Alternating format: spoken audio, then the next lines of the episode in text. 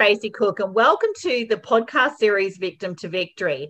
This series gives a voice to those that have overcome obstacles in all forms, that dare greatly to share their real stories, amazing humans that have seen hope and risen above those adversities to become victorious, that now support and inspire others to do the same. And today we are giving a voice to Jenny Sanders from the US. Thank you very much for joining us, Jenny. How are you today?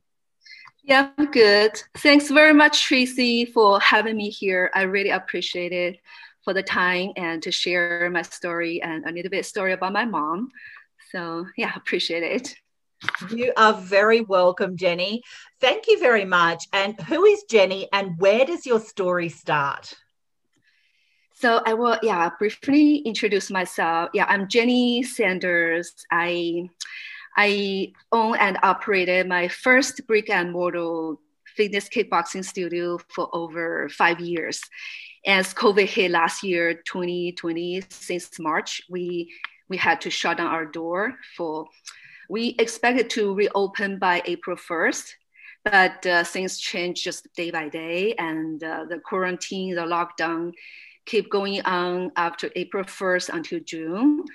And during that time, the 3 months of the quarantine time, it's really hard on me because so many changes, and I still have to keep our studio operating because we want to keep our members happy, provide online classes. And even with online classes, it's sometimes still hard to, keep members motivated because they prefer the in-person touch, in-person experience. So at that time, I really feel very frustrated. I didn't know what should I do. And it really took a toll on my mental health and even physical, emotional, mental. And I remember one morning when I woke up and pretty early, 6 a.m. and 6:30, I sat by the table and I didn't know what should I do. I just feel that, the depression, anxiety. And I looked out of the window, I saw my mom, and she already started her morning routine, her exercise. She practiced her Tai Chi every day, no matter rain or shine. And I was watching my mom, and I said, hey, my mom could do that. Why? I just sat here, feel sad, feel depressed. I got to do something. So that really motivated me to, keep going during that lockdown time. And because I have to motivate our members, but myself, I need a motivation too. So my mom really has been a daily inspiration for me. And since June, we were able to reopen with many strict restrictions like social distancing, wear the face mask, and we do very diligent sanitizing, cleaning for the whole studio. But just in less than 1 month, we had to close down again. So it's just feel very sad. Yeah, we made our decision to close down the studio permanently by the end of 2020. That's just around the time, Christmas time and New Year 2021. So it's supposed to be the time, celebrate the holiday, but we didn't have that mood at all. And it's very heartbreaking, and our members feel very sad too because our studio is really, it's a happy place for us. It's a home away from home. We feel like it's a place to relieve your stress, get your stress out from the daily life, your work, no matter what. And also, tone up your muscle, get fit, strong, and so that's really a very hard time for me. And I'm transitioning to do the online coaching. And my mom has been really the one keep encouraging me, because I failed. I closed my studio. It's so sad. And what am I going to do for the future? That's my mom said, when God closed one door, there is a new window is open. So you just got to keep going, with your positive attitude. So that's something really touched me because my mom, she is almost deaf all her life. Since I was 4 years old, and she had an ear infection, so she lost her sense of hearing. I didn't really have any chance to communicate with my mom. So I just, a lot of times I desire that thing, you know, I could really communicate, you know, talk to my mom. But when my mom, when she's around, you will feel her energy and you will hear her voice, her talking, her laughing. She talked a lot to herself. So I feel that's also a very good way to slow down the memory loss due to the social isolation. You know, when you are deaf, you cannot socialize with people, and people even don't want to socialize with you because you cannot really hear. So we worry about her. She may have a dementia. She may have like Alzheimer's disease. So, but looking at her, you know, she's always keep herself active, try her best to keep her brain sharp. And we know she doesn't want to become a burden on us. She always tries the best to do things on herself. And so that's something I just feel my mom, you know, so she's a small, very small, tiny lady, but she has such a strong heart. And she loves us. She loves our kids. And she has been such a good encouragement, inspiration to me. So that's just something I want to share a little bit about my mom. I know it's a lot to share. So. No, that's fine, Jenny. Now, you kind of said a lot. You said a lot in there. So many people will be able to relate to the COVID lockdown and feeling that anxiety and feeling that depression and drawing strength or inspiration from maybe they're in lockdown with somebody or having to switch virtually and losing that human connection, and you've had to shut down your business, which felt like home. That was where you had culture and community. So there is so much that you actually said in just that short time. If you don't mind, Jenny, can I break down a few things of those with you? Now, you mentioned with great passion then you were looking out the window and you felt a lot of anxiety and depression, almost a sense of loss when you're losing your business, your culture, your community, a place that feels like home. So talk us a little bit around those feelings of that anxiety and that depression, and it's a sense of loss as well. It's such a loss of community. So, and transitioning everything to online when people want to still do face-to-face and hug each other and have that face-to-face interaction. So there is so much and so much relatability with our audience that has gone on during that moment and those months of isolation and lockdown as a result of COVID 2020. Talk us through the thoughts you had around, you know, anxiety and depression, and you said you drew inspiration from watching your mum. So talk us through those feelings. I mean, what were you feeling? What were you thinking? And how were you coming out of that? How did you pivot? Yeah. So, yeah, during the lockdown, you know, the first 3 months, the quarantine, and then we had a hope we were going to reopen in June. So very excited. We are, you know, ready to go in June. Just in less than 1 month, we were told to shut down again. We cannot operate indoor classes. So it is just very sad, and not only for us, for our members too, because members need a place, you know, to work out. The all feel, you know, during the quarantine, a lot of people gain weight physically, and mentally, a lot of people feel the stress, just the fear of the, you know, virus, you know, the uncertainty of the future. People lost job, and other small business was closed the door permanently. So every day you just heard this type of negative things, you know, from news, from social media, from friends and people, just give you more not anxiety and depression, you know. So, and for me, like, I know I have been a personal trainer and the nutrition coach. I have been learning how to, have my mental strengths. And even I know those theories, those theories on the paper, but if I don't implement it, it's still, no use. Sometimes you need a trigger. You need just like, that tiny inspiration to make you, okay, you got to do it, take action. Even it's imperfect action, better than perfect inaction. So yeah, that's something like my mom has been instilled in my heart. Yeah, because I know she has those, she has a disability, her deafness. And she has a lot of other health issues like her joint pain. She has arthritis, osteoporosis. She has her broken right upper arm. So there is a piece of metal is on her, inside her the right arm.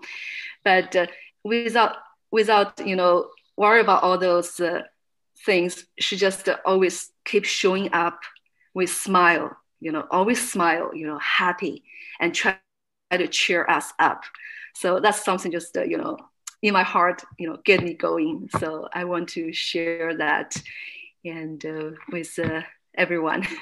Definitely. So those times of kind of the anxiety and the depression, you grew strength from, because there's 6 people in your house, you, your husband, your parents, and your 2 children. So there's 6 people in isolation during COVID, and you've had a loss. You've had a potentially financial loss. You've had to close your business. Huge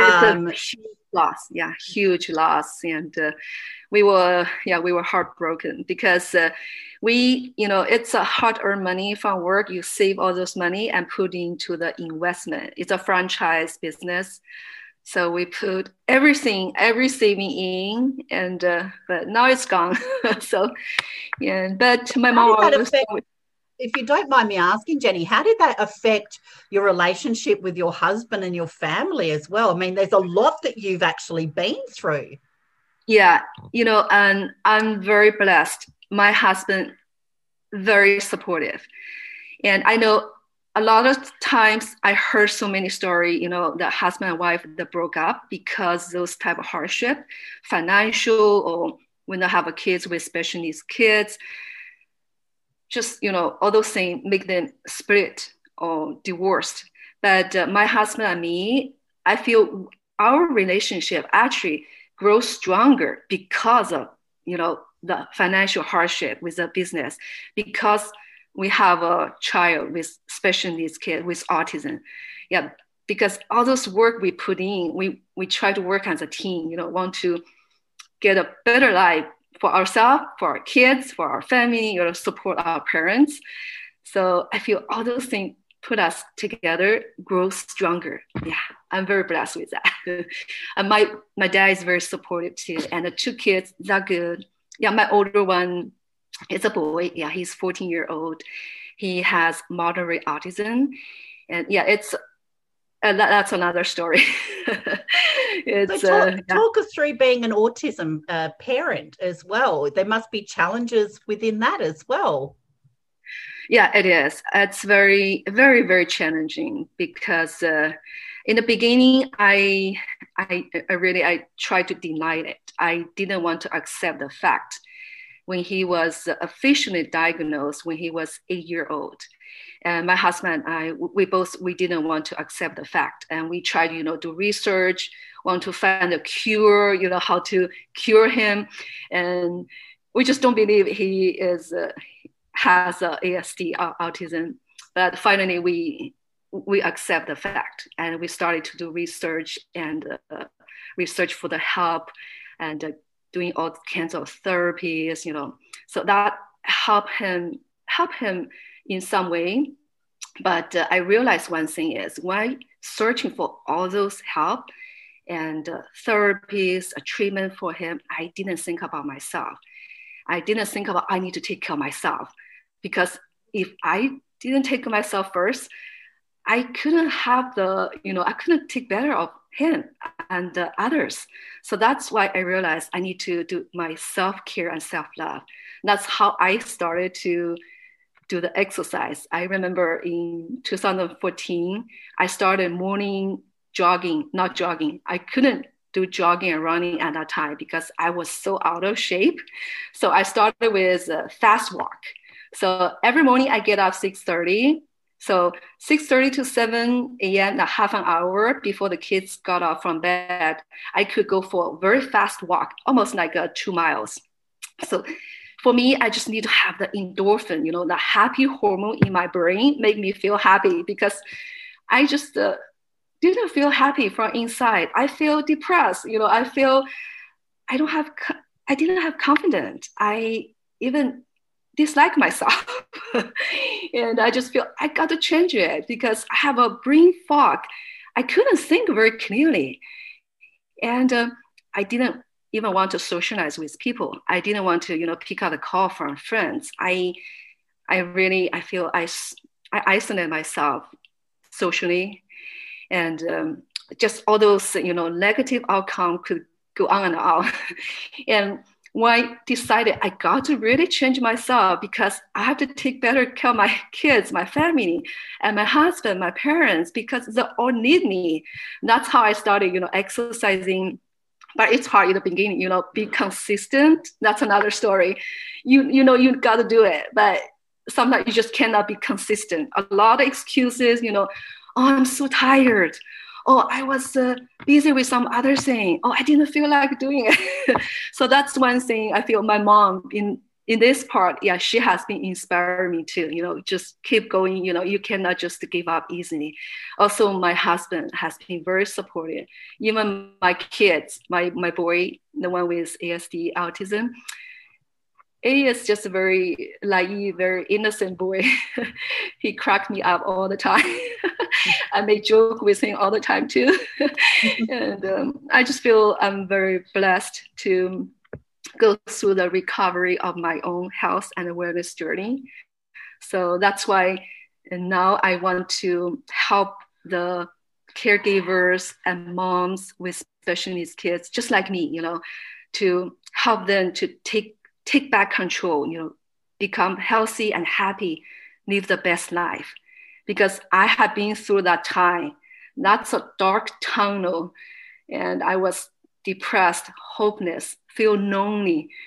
And I feel I want to help the other mom, other people, go through that period of time. You got to live your best life. Don't compromise your life. You don't compromise your self-care, your self-love, because you deserve the best life. That's how I feel. Such a great message, because I think as parents and as mums, we forget to put our own oxygen mask on first, don't we? We're so busy, like you said, Jenny, serving everyone else, taking on that responsibility. You have to be everything for everybody. And you've got your parents who are aging, your mum with her deafness, an autism child. You've got financial strain, from losing your business. Yeah. So we try to be everything for everyone. And we always put ourselves last. And that's such an important message, Jenny. And I'm so glad that you touched on it, because it's not selfish to put ourselves first. That's true. That's true. Yeah. For ourselves, we can't take on that responsibility if we wish to, or say, hey, this is too much, I need help. We can't actually connect. We can't heal others. We can't serve others. We can't do what we need to do and put our hand up for help or to love ourselves for it. Because that can lead down to a dark tunnel, like you said, that can lead to the anxiety and the depression and, social isolation, not wanting to connect with other people.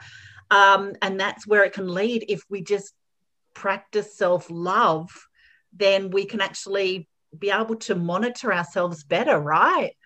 Yeah, that's definitely true. I know a lot of times, being a mom, we feel it's kind of selfish, to take good care of yourself first. Yeah, especially my culture, my background, for sure. Think about yourself first. That's no good. But I really realized that's so important. Yeah, take care of yourself first, and then you can take better care of others. So And you just mentioned culture as well. So talk to us a little bit about your culture and your upbringing. And I grew up in China. So I immigrated to America in around 2000. So almost 20 years. So I'm still learning English, you know, still learning the culture difference, the language. Yeah, it's a lot for me to learn. I love to learn the new things. So it's my mom. Yeah, she is 76. I think she's 76 years old. And even she's deaf, but she's always try to learn something new. And she loved to engage, talk with people, even she cannot really hear much. She just had that very strong sense of curiosity. She wanted to know about people, you know, get to know people. And she also tried to help people. That's why even I remember when I finished school, started to work, I had people just come to me, offer help to me because they received the help from my mom. And when they were like very young, work in the same company with my mom because my mom always, you know, try her best to help them, even like bring them the food she cook at home or even invite them to our home for dinner. So yeah, I feel my mom is that very generous people, you know. So that's why the people remember, appreciate her and then the past that the help they receive from her and they want to help me. So yeah, I just feel very blessed to have my mom. That's so wonderful. So when so your parents moved with you from China to America as well?